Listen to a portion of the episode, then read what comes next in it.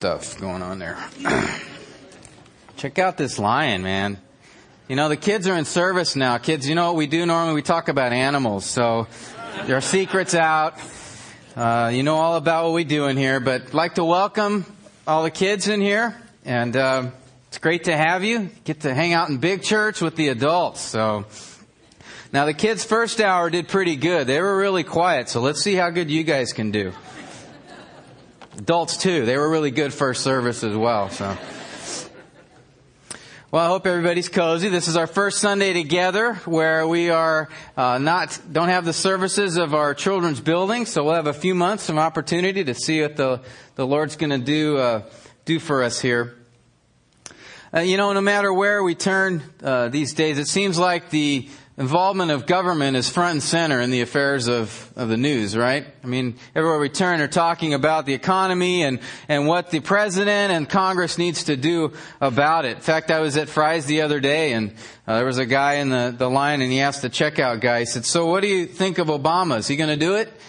You know, so there's words on the street, right? That's what the focus uh, is now, is what is the role of government in helping out fix our problems? And I bring this up because it reminded me of a friend of mine in college named Rama. He was a man from India and he loved to debate, especially in political things. He was, uh, had thought a lot about politics and he liked to argue about it. And so one day, uh, he came up and we were talking and he said, Tim, you know, I've been thinking about this for a long time and I've figured out the perfect form of government. So I said, uh, you know, yeah, well, what is that?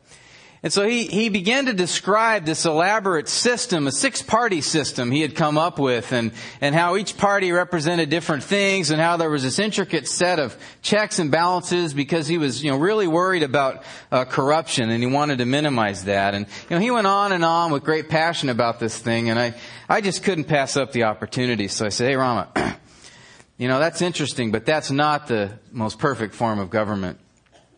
Well, he took the bait. He goes, Really? What kind is? I said, A benevolent dictatorship. He was stunned. He couldn't believe I would say something like that. What are you talking about?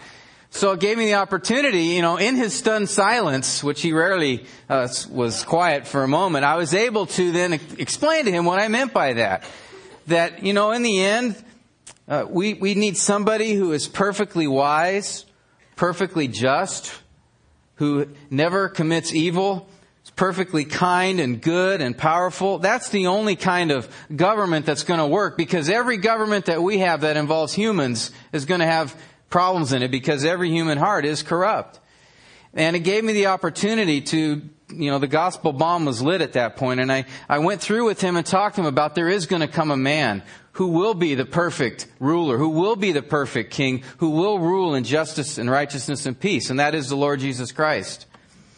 And this was a message that was foreign to Rama. He had never heard this about Jesus before, because like most people, Rama had the impression that Jesus was some meek teacher who ended up with a following of people who attributed these mythological miracles uh, to him, but he was simply a man that was uh, only interested in spreading a message of, of loving others, and he had no interest in ruling the world.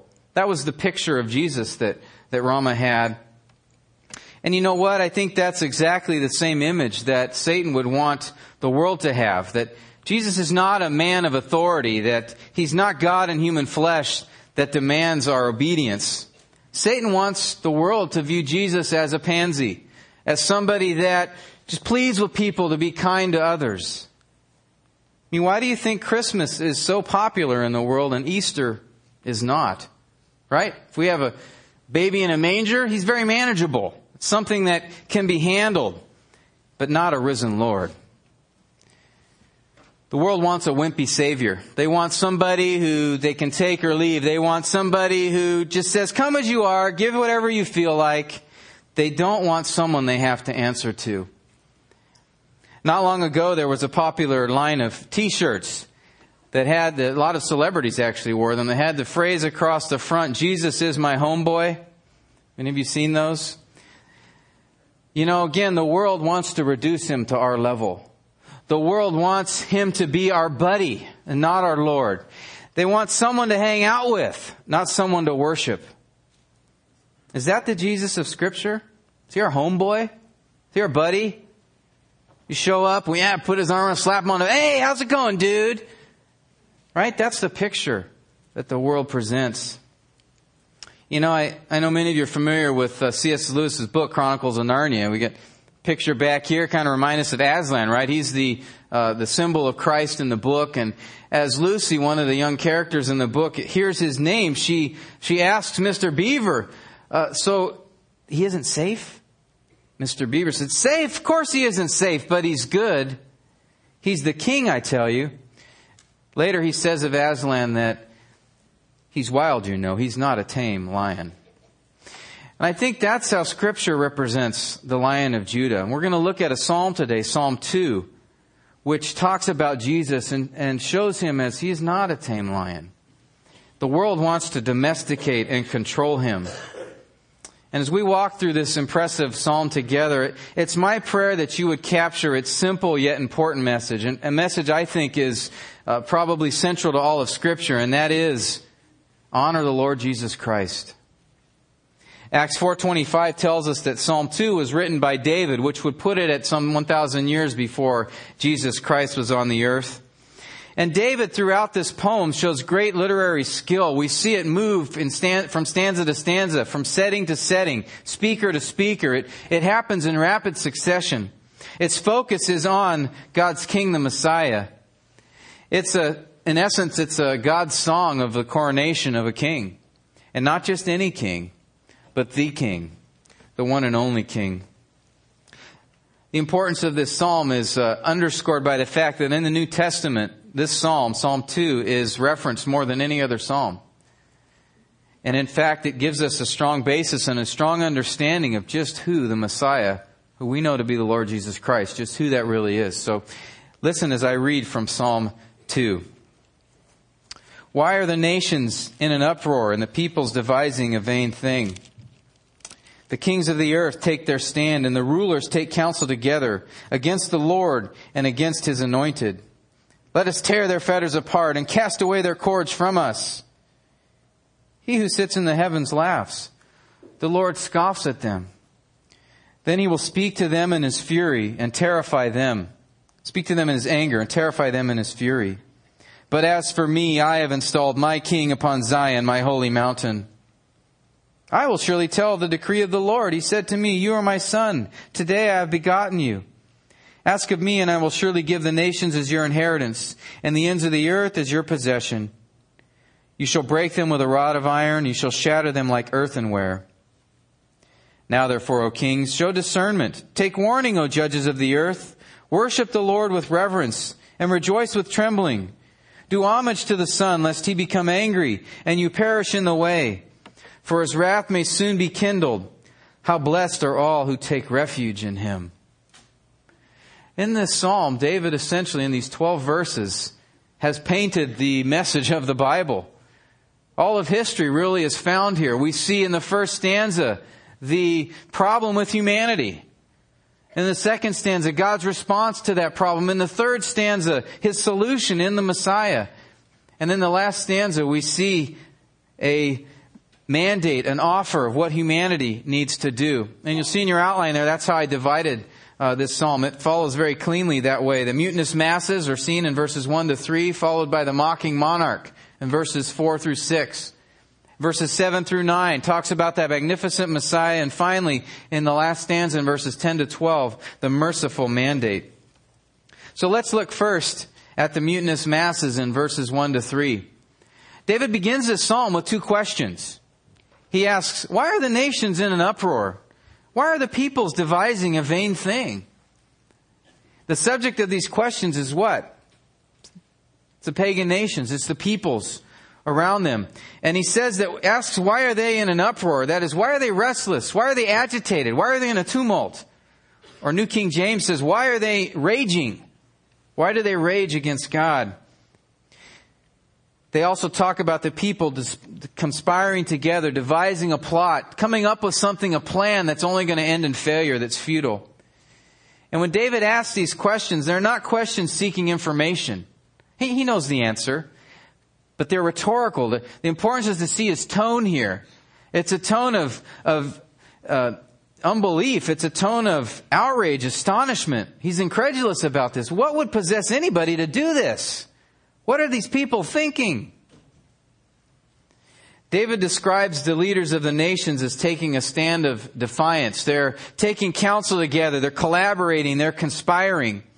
And then what David does here, which he does often in, in this psalm, is he uses a poetic device, which I've mentioned before when I teach through the Psalms because they're there often. It's, it's a device in Hebrew poetry that's called a chiasm. And what that is, is uh, basically uh, Hebrew poetry is usually in two lines that are parallel ideas usually. The fir- in a chiasm, the second line flips the word order compared to the first line. So being that it's just been Valentine's Day, I thought I would give you an example of that in English in order to, uh, to explain this, okay?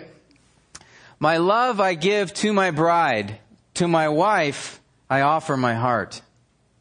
She was here in first service. I told her happy Valentine's Day. I know it's a little cheesy, but, um, but do you see what I've done there? The second line? It's reversed, isn't it? The object is placed in front. Now in Hebrew poetry, they'll do that in order to focus emphasis on the object. So here you can see the focus is my bride, my wife. The point of this poem is to draw emphasis to her. And that's what David does in the first two verses in this psalm. If we see there, he says in the first verse, if we were to take the Hebrew and just literally translate it as the words and the word order that it appears in Hebrew, it would be, they are in an uproar, the nations. The peoples devise a vain thing. The second line, he says, they take a stand, the kings of the earth, and the dignitaries take counsel together. So you see what David's done there is he's drawing attention to the people. He's drawing an emphasis on those who are rebelling against God. He is doing that for a specific purpose. He's basically saying, look at what these people are doing. Can you believe these people? Can you believe these nations? This is incredible. What gall, what audacity. How could these dignitaries even be thinking of such a thing? So he's drawing our attention to the activity of the rebels and the rebels in particular.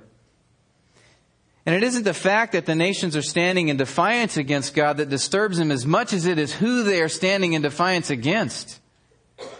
That is, the Lord himself and his anointed one, his Messiah. These rebels are then directly quoted in verse 3 with this idea, let us tear their fetters apart, let us cast their cords away from us. See these rebellious nations and peoples, they see the Lord and his authority as a chain, as a fetter, as a shackle that's bound upon them and they want nothing more than to, to break it away, break away from that. They don't want to answer to their creator. Hasn't this been the case ever since the fall? We have example after example of people raging against God, of trying to tear away His authority. Remember the Tower of Babel? They wanted to build that high into the heavens so that they would have a name, even a name above God's. Remember Pharaoh? Time after time, he refused to let the people go, refused God's command to free the slaves. And then there's the Assyrian king Sennacherib, who, uh, as he was laying siege to Jerusalem in the time of King Hezekiah, he sent a messenger, and that messenger had this message that said, Don't trust in God. He's not going to deliver you. Look at all these nations before me that I've defeated. Their gods were nothing. Your God's the same. He tried to confront God to his face and said, I dare you. I can take these people out and you can do nothing to do, you have nothing to do about it. Nebuchadnezzar, same thing. He raged against God as he stood upon his palace and said, look at everything I did. Right? Nebuchadnezzar himself denied God's sovereignty, and mankind raged even more furiously when God's Messiah entered this earth. You remember what Herod tried to do, King Herod? He killed all those young babies and toddlers just because he wanted to wipe out the Messiah. He wanted no competitor to his throne. Or what about the Israelites themselves and the Gentiles? Pilate, the time of Christ, they said, we don't want this man to reign over us. Crucify him. Get rid of him. And Pilate more than willingly complied. They all took counsel together against the Lord's anointed. Henry Smith said of this, what was their desire of him? To have his good, goods? To take away his freedom? To bring the people to dislike him? No. What would they have then? his blood. Yes, they took counsel, said Matthew, to put him to death. And this raging has not stopped at the cross. It continues on. Diocletian in the third century, his mission was to wipe out Christianity. He hated Jesus. And in fact, he had set up two pillars in Spain that were monuments and he had on them an inscription. Part of that inscription, it said Diocletian for having extinguished the name of Christians who brought the republic to ruin. On the other pillar, it said Diocletian for having abolished the superstition of Christ.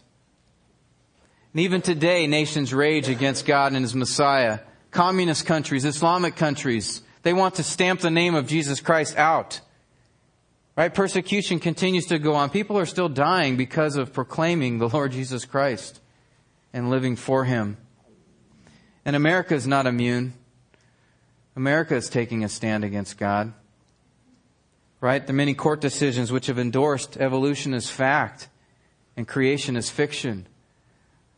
Abortion has been legalized for over 25 years now. Not, not long ago, the California Supreme Court essentially legalized gay marriage.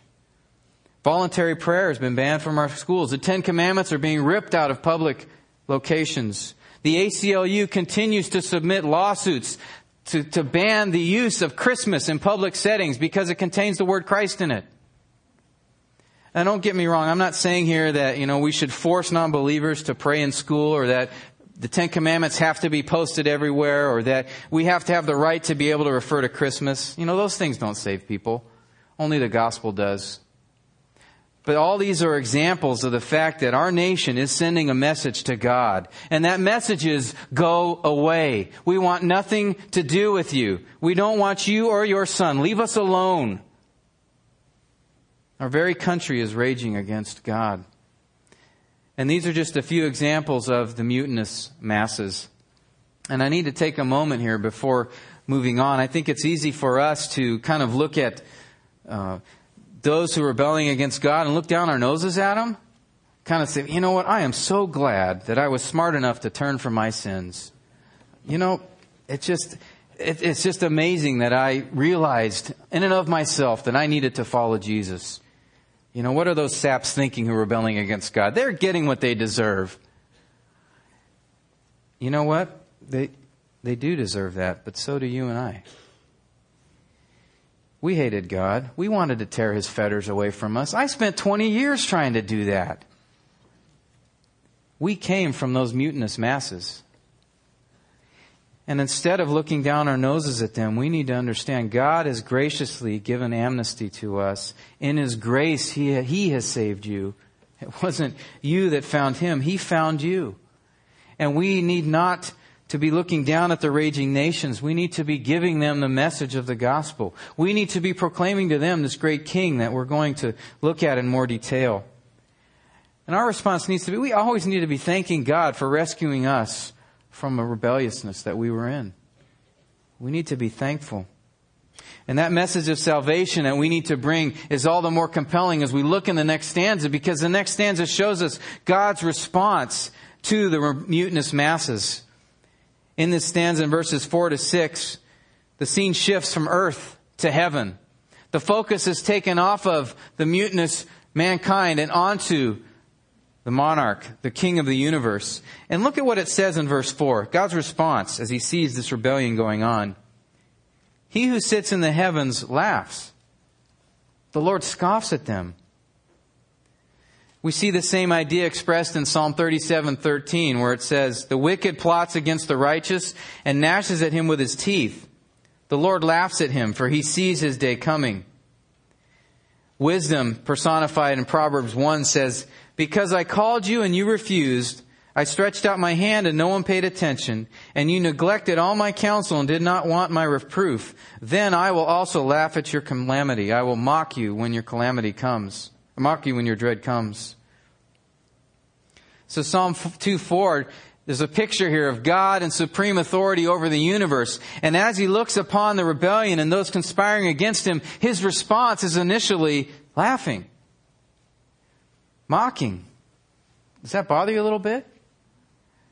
It's kind of disconcerting. Does that mean that God is uh, chuckling at man's rebellion? Is this a funny joke to him? That's not the idea at all here. The idea is that any attempt on our part, on mankind's part, to tear away God's fetters, any attempt to rebel against Him is ludicrous. It's futile. It's like a man in a fishing boat. One day he decides that he's going to take on a battleship.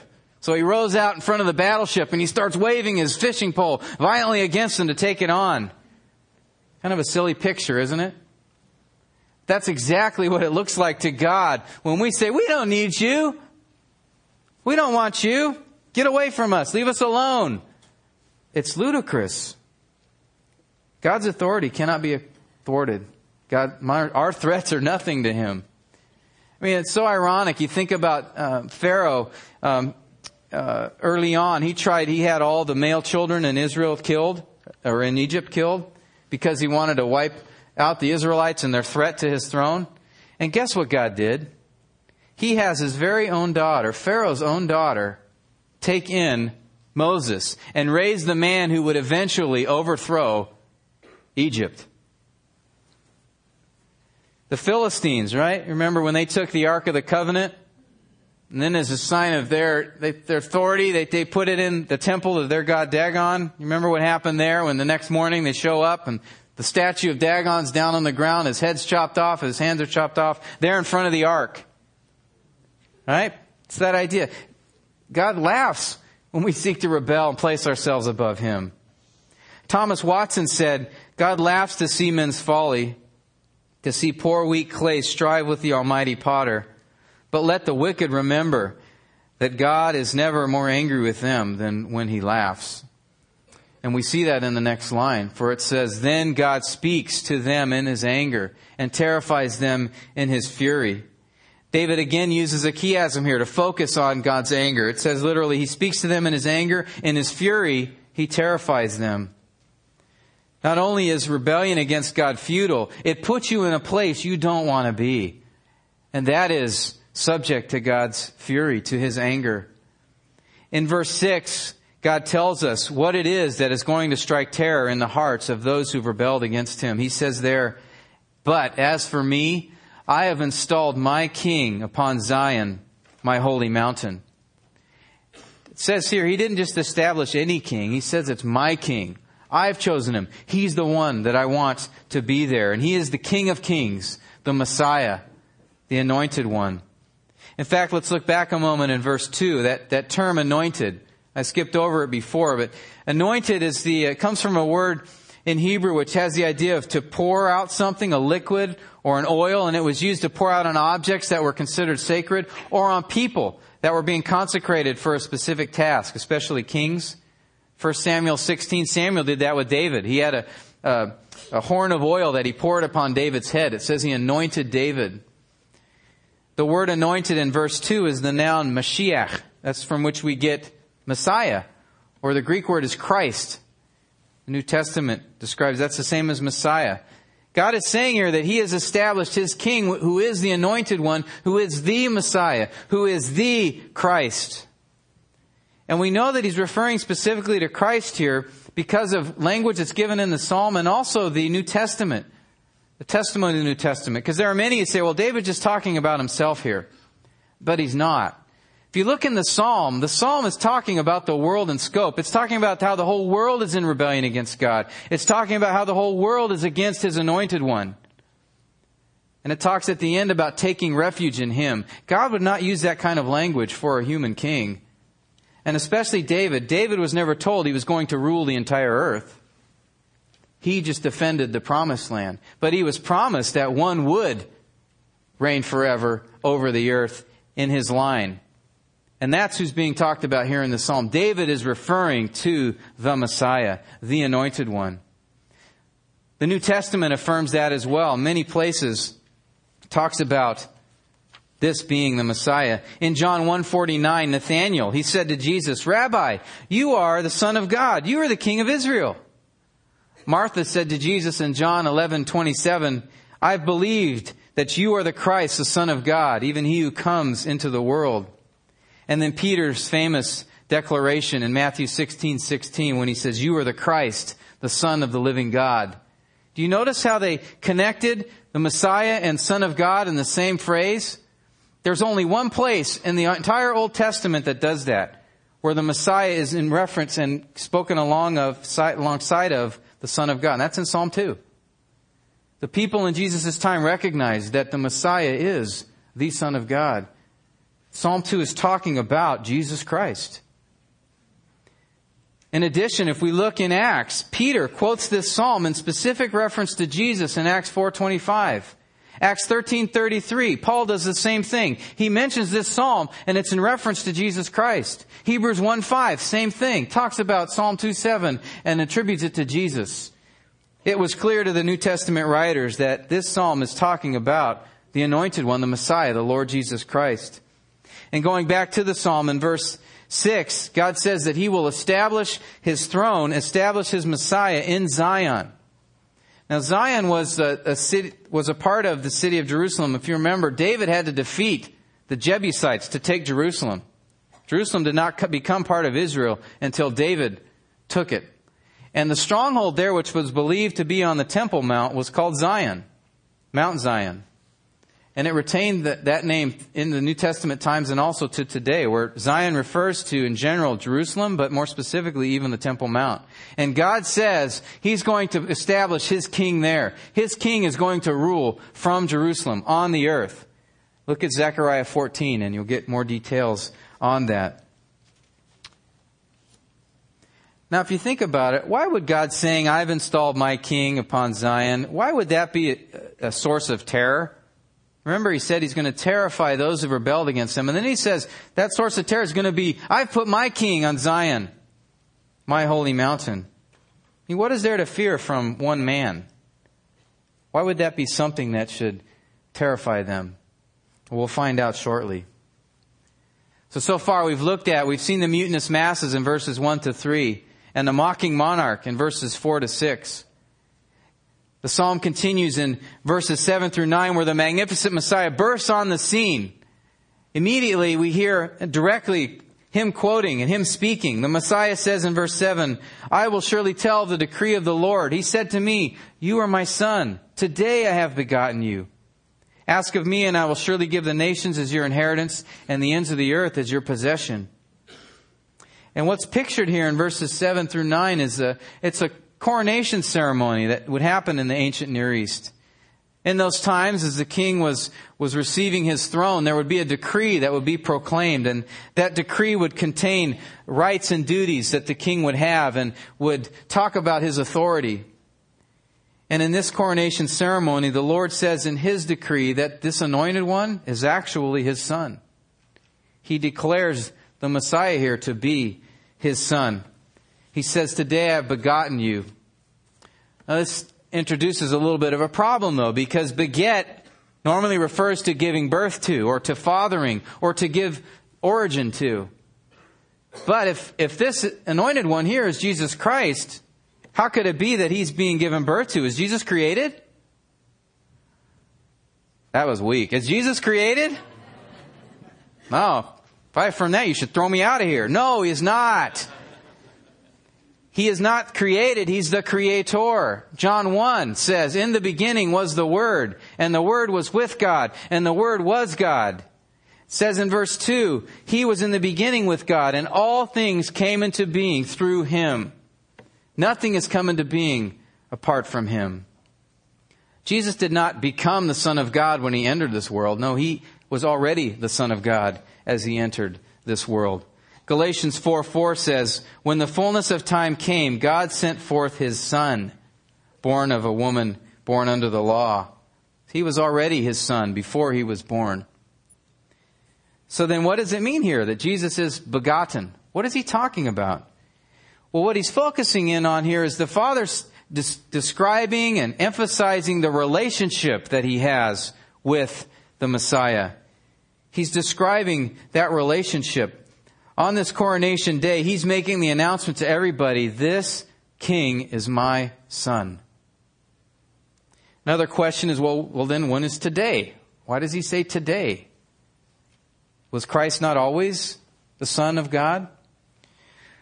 Well, turn to Romans 1 1. Hopefully I'll try to explain that. What exactly is he talking about today here? You need to remember It's a coronation ceremony. That's the, the wording here in verses 7 through 9 in Psalm 2. Romans 1, we'll start from verse 1.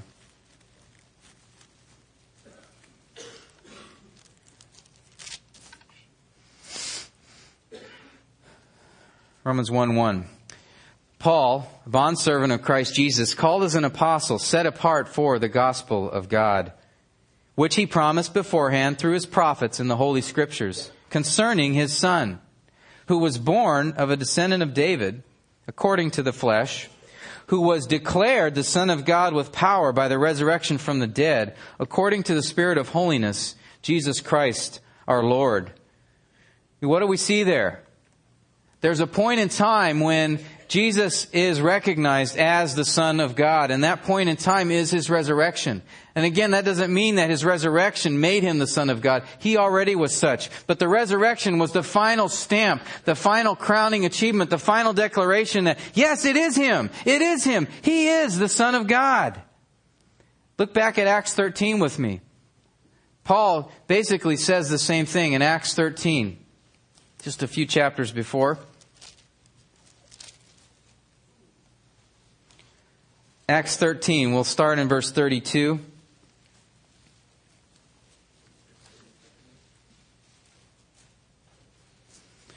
Paul says there, And we preach to you the good news of the promise made to the fathers, that God has fulfilled this promise to our children, and that he raised up Jesus. As it is also written in the second psalm, You are my son, today I have begotten you. And as for the fact that he raised him up from the dead, no more to return to decay, he has spoken in this way I will give you the holy and sure blessings of David. So, in talking about the Lord Jesus and his resurrection, what does he quote? What does he refer to? second Psalm. You are my son, today I have begotten you. Again, making a connection between Christ's resurrection and the declaration that Jesus Christ is the Son of God. Christ's inauguration as the Son of God was fully realized at his resurrection. He was not then made the Son, but that's when again he was officially recognized as such. And there's a little more here in this psalm, a little more that the New Testament unfolds for us, and we'll see that in Hebrews 1. So I'd like you to skip in the back of the Bible, go to Hebrews. Going to exercise the pages of your Bibles this morning a little bit. Go to Hebrews 1. And we're going to see there, as he's talking about Jesus Christ, again, that this psalm has unfolded some deep and amazing truths about just who the Messiah is. Hebrews 1, I'll start in verse uh, 3.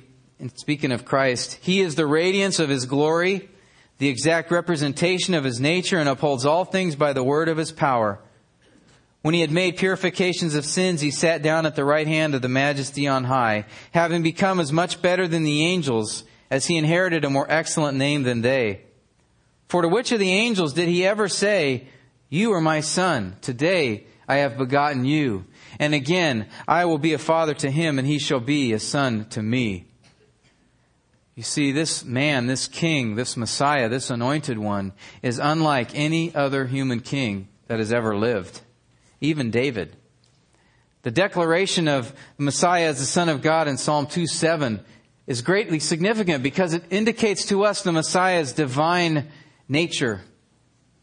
This is a special king, and it is him, it is he, that God offers to rule the nations. He says, I will give you the nations as your inheritance and the very ends of the earth as your possession. It is this king, the only king, that is going to rule the entire world.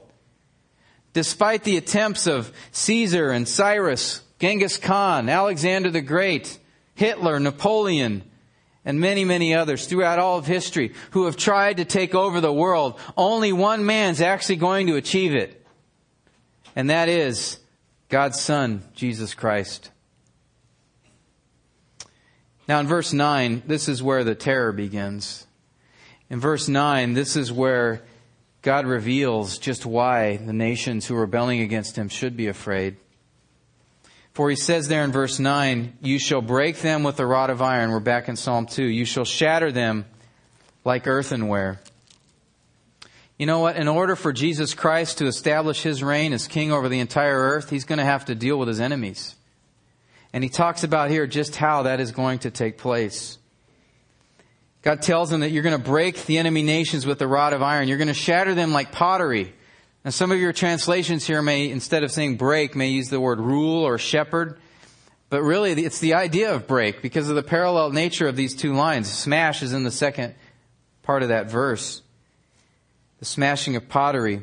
And that image of smashing pottery is, is not uncommon in the ancient Near East. In fact, often if a king came back from battle, he would describe his victory over the other nation as a, I smashed them like pots, smashed them like earthenware.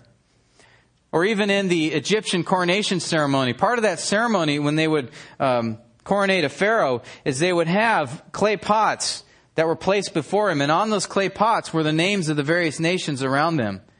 And as part of the ceremony, the Egyptian king, the Pharaoh, would get up and use, using his scepter, he would smash those pots of iron, or pots of clay as a, as a symbolic gesture of his authority over those nations.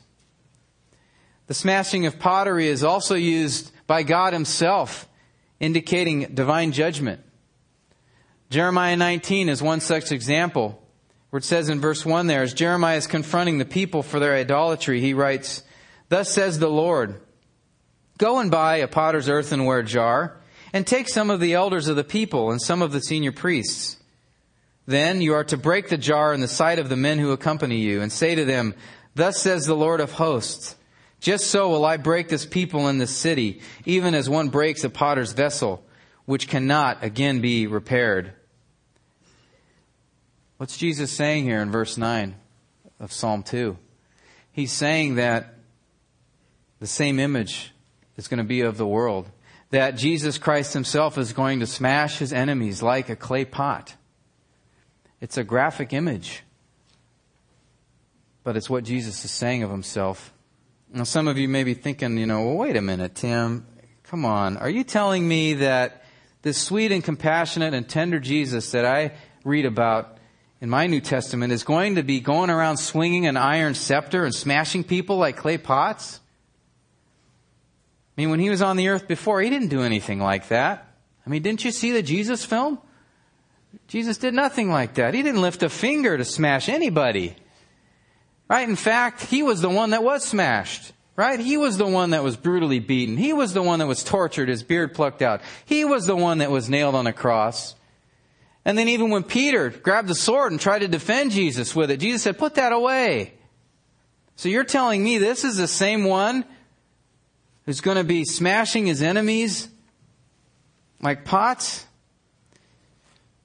But, friend, you need to remember, don't be confused with God's plan. Don't be confused with the way he is unfolding his plan to take back his creation.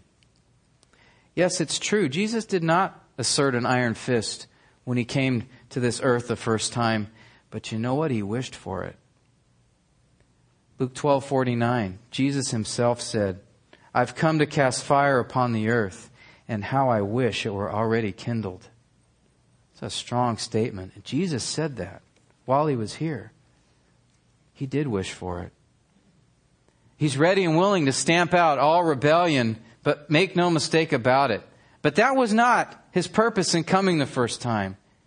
His purpose in coming the first time was to fulfill the will of his Father. His purpose was coming was to find the lost, to seek and save them. Remember?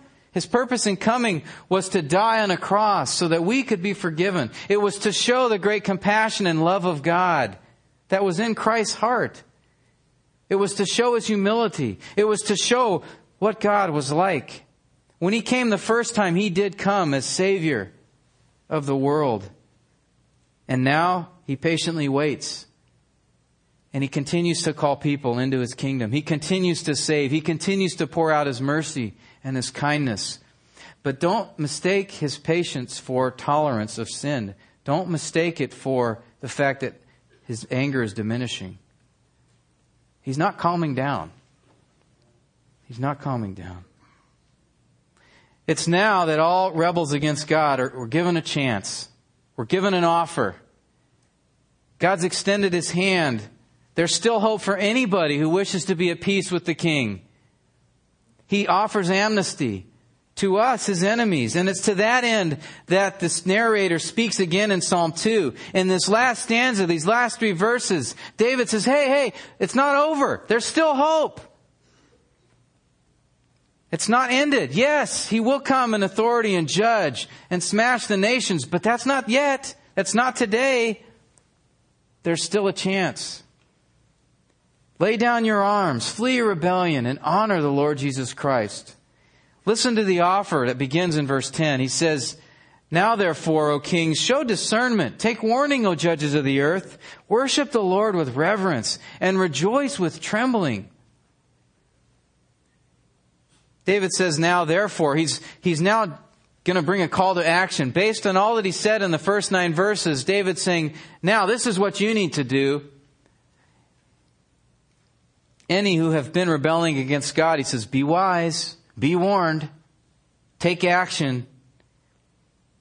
God then gives his terms of surrender in verse 11. God then gives his offer. He says, Worship the Lord in reverence and rejoice with trembling. And though David penned these words over 3,000 years ago, he's speaking to anyone here who has not yet laid down your arms, who has not yet submitted to God. Jesus is still looking for those who are willing to seek forgiveness for their sins, who are willing to follow what David is telling you. And I need to remind you too that, you know, we have this impression of rebellion as that shaking our fist against God, of people standing up and cursing God to his face or daring him to do things. But rebellion comes in many forms. Rebellion can also be just simply ignoring God. Right? What's the greatest commandment in the Bible? You tell me to love God. How? Heart, soul, mind, and strength. Right? Anytime, if we continually choose not to do that, that's rebelling against God. And that's what you can ask people when you're talking to them and say, I've been a good person. Do you continue to love God and do your best to seek to love Him with all your heart, mind, soul, and strength? Because if you don't, you're rebelling against Him. Do you ignore Him? Do you spend time with Him? Do you love his people? Do you love his word? David here says to worship the Lord with reverence. The word there is literally serve. Serve God now. Stop serving yourself. Stop rebelling against God and rejecting Him, but serve Him. And rejoice with trembling. He wants that service not to be cowering in a corner, afraid to even stand. He wants the service to be in joy, to be joyful that God will give you the honor of being a servant of His. And we know more than that, right? The New Testament talks about us being adopted as sons. More than just a servant. And then David adds one more command in verse 12 to any who would wish to receive pardon from the king. This has, I think, been the focus of the psalm. It's moved us up to this point, to this very point. And like I said, I believe this really is the message the Bible has to each and every person who's ever lived. Its command is simply this do homage to the Son, or literally kiss the Son. He uses the word kiss there, which is the same word that's used for when uh, friends greeted one another. It's used in the Old Testament of, of greeting a relative, of, of even romantically between spouses. It's used of those who would kiss their idols as a sign of worship and reverence. And given the focus of this psalm, which is to submit yourself to the King of the universe, to the Messiah, the Almighty One, the idea here is primarily the idea of doing homage, of showing respect, of giving him a kiss in honor. That was a, something that happened often in the ancient Near East. When you were to approach the throne, often the king would, would hold out his hand so that you would kiss it or kiss his signet ring, or some would actually kiss the king's feet, or even the bottom of the king's feet as an act of showing honor to the king. We even had that in our European monarchs, where you would kiss the king or kiss his hand as a sign of respect. But you know, as you think about this phrase, these two simple words in Hebrews, kiss the Son, isn't that a beautiful picture? I mean, not just in showing homage and honor, but it's a kiss of adoration, of reconciliation. Jesus Christ allows for us to do that. You know, it, it is an honor and a great honor, even for Him to invite us into His presence, even him, for Him to say, come into my throne room. But it doesn't stop there. Jesus says, yes, approach my throne. And it doesn't stop there. Jesus extends his hand, if you will, and allows our lips to touch it. The Lord of the universe is calling us to kiss him. To kiss him in adoration. And friends, Jesus will never pull away that hand. He will never reject the desire of one who would want to come to him, to fall at his feet, and to kiss him. Jesus will never be repulsed by that. No matter what you've done, he offers you to kiss the Son. And understand though that this is not just an external action that God's requiring. It's not a one-time act. It's not a token gesture that He's asking for here. No, it represents a lifelong commitment. It's the most sacred of acts and is meant to be forever. In fact, the Hebrew form of the verb here for to kiss has the idea of it's ongoing. It's to be continual. Keep on kissing the Son. And the Son demands loyalty. He fiercely demands that loyalty, and he deserves it. I mean, what would you think of a soldier who, as he was on the battlefield, was in communication with the enemy, giving away the strategy and giving away troop positions? Or what would you think of a husband who, while he expresses and, and expresses and verbally says his undying love for his wife, at the same time is committing adultery? What would you think of that? Yet many people who call themselves Christians have just such a loyalty to Jesus. They would fain kiss the Son, but at the same time they coddle sin and rebellion. You know what? Christ will have all of you or none of you. He will entertain no other lovers. Do not give Jesus Christ the kiss of Judas. Give him the kiss of honor, the kiss of adoration and affection and loyalty. That's what it means to kiss the Son. Verse 12, we're given the reason for that kiss. The poet says there, kiss the Son, lest he become angry and you perish in the way, for his wrath may soon be kindled. Again here, we're confronted with the notion of Jesus Christ as a wrathful Messiah. It expresses here that he does have anger. Yes, he is Savior of the world, but we need to realize and remember he's also the judge. He's the one who's going to judge humanity. 2 Timothy 4 verse 1 says, I solemnly charge you in the presence of God and of Christ Jesus, who is to judge the living and the dead. We have to remember, Revelation 6, it's Jesus who unleashes the wrath of God at the end of the earth. Listen to Revelation 6, 15 and 16.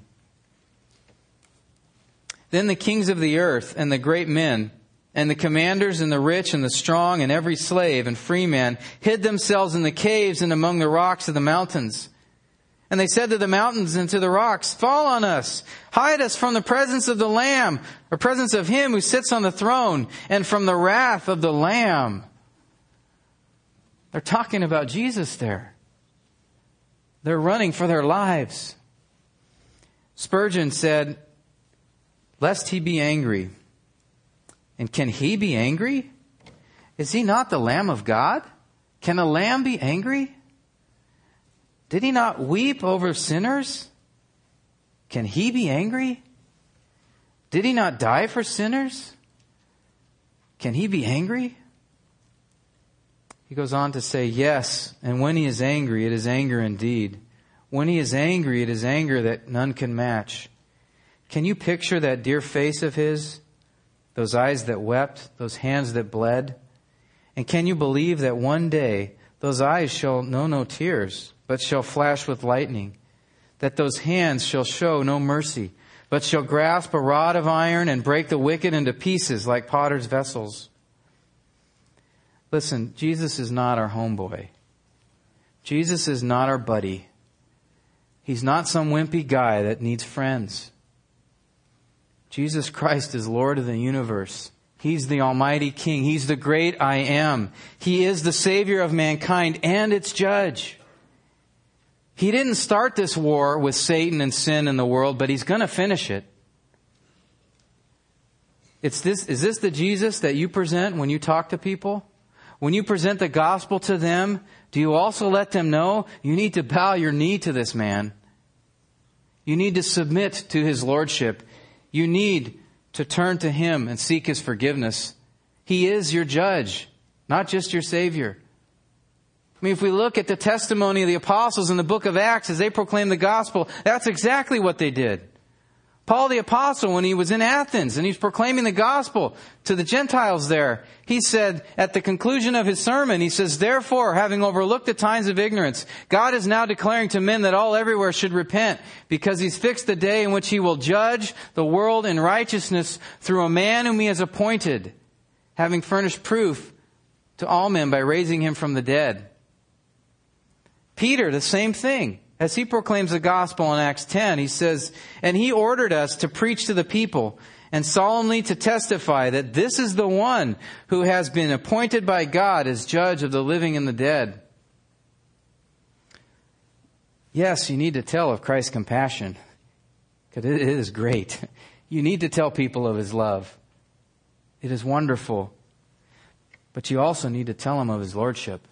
You also need to remind them and tell them he is the judge. He is the king. And when we only focus on the Lord Jesus as Savior as we're proclaiming the gospel to someone else, that sends a message to them. If we don't talk about His Lordship, if we don't talk about the fact that we need to submit to Him as Lord and Savior, people might get the impression that sin is okay. It doesn't matter. Remember what Paul said in Romans 10. You confess Him as Lord and believe in your hearts that God raised Him from the dead. Then you will be saved. At the beginning of the New Testament, we see a picture of Jesus. And it's one where he's vulnerable, he's helpless, he's a baby in a manger. And that, if anything, shows the amazing humility and compassion of God, doesn't it? That God would subject himself to that. But that's not how the New Testament ends. Turn to Revelation 19, where we'll see another picture of that same one who was born and laid in a feeding trough. We'll see another picture of that Jesus who, as he walked upon the earth, was full of compassion and mercy. This is how he's going to return. This is the last image that people will see on this earth of the Lord Jesus Christ if they do not know him. Revelation 19.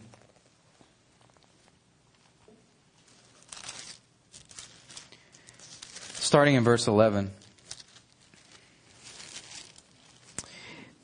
John writes, And I saw heaven opened, and behold, a white horse. And he who sat upon it is called faithful and true. And in righteousness he judges and wages war. And his eyes are a flame of fire. And upon his head are many diadems. And he has a name written upon him which no one knows except himself. He is clothed a, with a robe dipped in blood, and his name is called the Word of God. And the armies which are in heaven, clothed in fine linen, white and clean, were following him on white horses. And from his mouth comes a sharp sword, so that with it he may smite the nations. And he will rule them with a rod of iron. And he treads the winepress of the fierce wrath of God the Almighty. And on his robe and on his thigh he has a name written, King of Kings and Lord of Lords. Man, what a graphic picture. He pictures the rebellious nations here, the mutinous masses, as those that are grapes. And as he trods upon the great winepress of the wrath of God, it is those nations that they're being smashed. David reminds us in Psalm 212 that Christ's wrath, this wrath that he expresses here, may soon be kindled. The idea is that it could happen at any moment. It could quickly flare up. It's kind of like the picture of a, of a balloon being filled with water drop by drop. And as the balloon continues to be filled, it expands and expands and expands. At some point, it's going to pop. And that's the urgency of the message that David gives in verse 12. He says, kiss the son. Do it now while there's still time because that balloon's going to pop at any moment. At any moment. Heed the poet's call here. Honor the Lord Jesus Christ. If you don't know Him, if you do not have a relationship with Him, give Him your allegiance now. Don't wait any longer. If you don't know Christ, you will not meet a merciful Jesus at your death. You will meet one who will vent his fury upon you and smash you like a clay pot. That's sobering, but it's the truth. David says, Be wise, be warned, honor him. I know this is a heavy psalm. It's a sobering passage, and I hope for those of you who know the Lord that, that in some ways it's been an encouragement because you think about it. If you know the Lord Jesus Christ, you will never ever see this from God upon you. You will never experience His wrath. You will never experience His anger. Ever. Do you know why that is? Because the same one who has a rod of iron, who smashes the clay pots, who, who sets his wrath against the nations of the earth who rebel against him, that same one took that wrath upon himself so that you and I would never ever have to experience it. God is never angry with his children. Right? Isn't that what we've been seeing in the, the prodigal son? How is God depicted there? How does Jesus describe the Father? As one with his arms open, running to you. But as he runs to you, if you turn around and run the other way, he'll meet you on the other side.